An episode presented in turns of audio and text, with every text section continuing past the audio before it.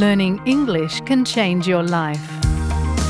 You can improve your English and learn about Australian culture at the same time with SBS Learn English. Listen wherever you get your podcasts.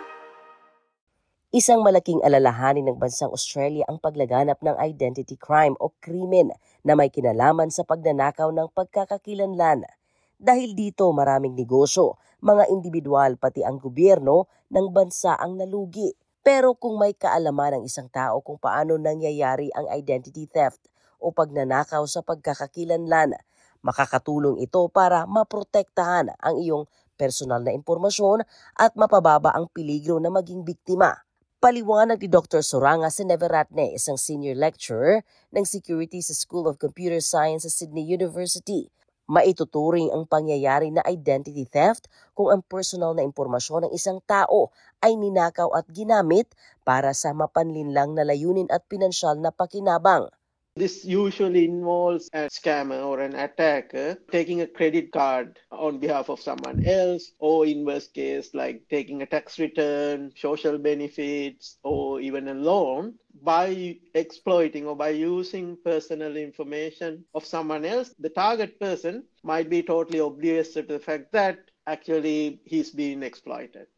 Ayon sa Scam Watch, ito ang isang website na pinangangasiwaan ng Australian Competition and Consumer Commission o ACCC para turuan ang publiko sa pagkilala, pag-iwas at pag-report ng mga scam.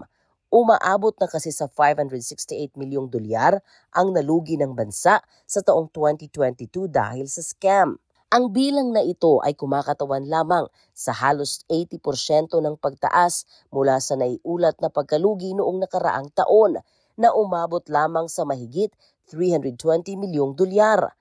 Dahil ang mga biktima ng scam ay hindi nagsusumbong o nagre-report sa mga otoridad, kaya naniniwala ang mga eksperto ang statistics na ito ay kaunti lamang sa tunay na bilang. Maraming paraan ang ginagawang identity theft, kasama dito ang pagnanakaw ng data, ang phishing, scamming, social engineering, hacking at dumpster diving. Tandaan, maaaring mangyari ang identity theft online o offline o kombinasyon ng dalawa. Paliwanag ng Deputy Chair ng ACCC na si Catriona Lowe, kahit ang kaunting impormasyon na makukuha nila kapag naipon malaki na ito para sa mga scammers. Things like your name, your address, your phone number on their own probably can't do a lot, but potentially when combined with other pieces of information, they become more powerful. There are identity documents that are particularly sought after. So, the ones to be particularly careful about are driver's license, passport, and Medicare card. But even simple documents like old bills or bank statements can still provide some valuable information. Dagdag ni Dr. Low, ang mga scammers ay naghahanap din ng larawan at impormasyon tungkol sa pamilya mo sa pamamagitan ng social media. We hear of instances where scammers might utilise photographs from a social media feed or other details that, again, can be used to pad out, if you like, the fake picture that the scammers are creating. So, again, the message really is be very careful about sharing personal information. Ang tanong, ano ang ginagawa ng mga cybercriminals sa mga impormasyong nakalap? Sabi ni Dr. Low, Depende ito sa kalidad at dami ng personal na impormasyon ang nakuha ng scammers. They might access and drain your own bank account. They might open new bank accounts in your name or take out loans or lines of credit. They might take out a phone plan or other contracts. They might seek to purchase expensive goods in your name, gain access to online government services, try and access your email to get even more sensitive information. They might access your social media account and impersonate you, or indeed, they might use that identity as the foundation of new scams. Kaya inirekomenda nito na pag-isipan ng maraming beses bago isulat ang mga personal na detalye sa mga hindi pamilyar na website. Kabilang dito ang online shops. Don't open suspicious texts or emails and don't click on links in those emails. Delete the emails or the text. if you have received a contact from an organisation, if you're wondering if it's legitimate, don't use the details in the text or in the message. Independently verify the contact details of the organisation. Ayon naman kay Sarah Cavana, ang manager ng community outreach ng ID Care, ito ang nagbibigay ng cyber support service sa Australia at New Zealand sa National ID. Dapat ding mag-ingat sa mga tawag sa telepono na humihingi ng personal na impormasyon.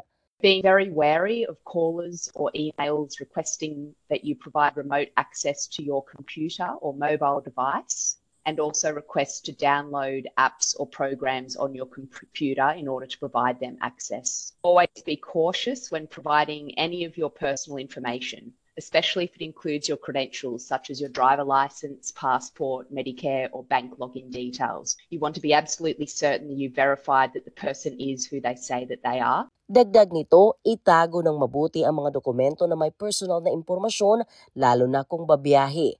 Sirain din ang mga sulat sa mailbox na may personal information na hindi mo na kinakailangan.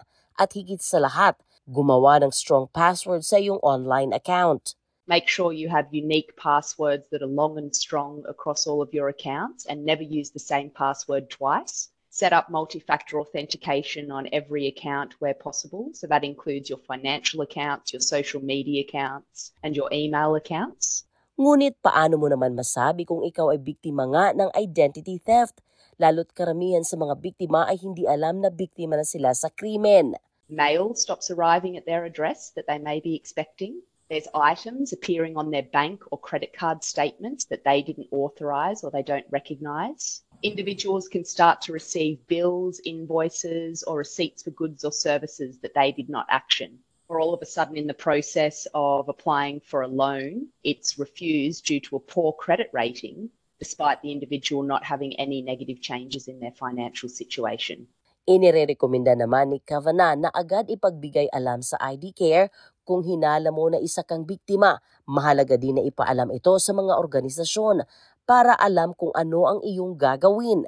You want to go in and reset all your passwords and pins across your accounts and turn on multi factor authentication where you can, and then check for any changes in contact details linked to those accounts.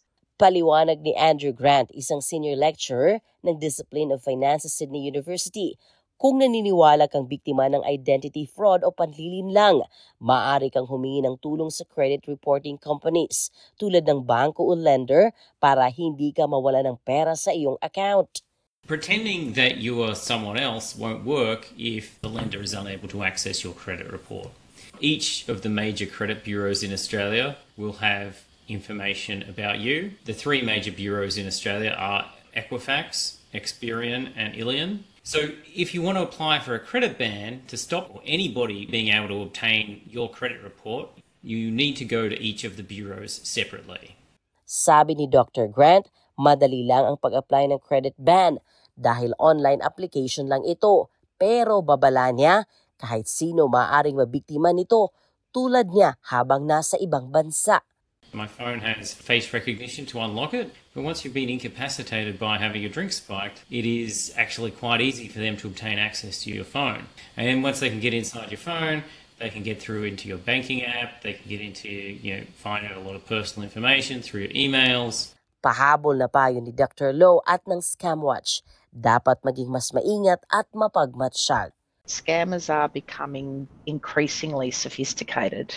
We ask people to remember three key words stop, think, protect. So, stop, think, do I really know who is on the other side of this transaction? And protect.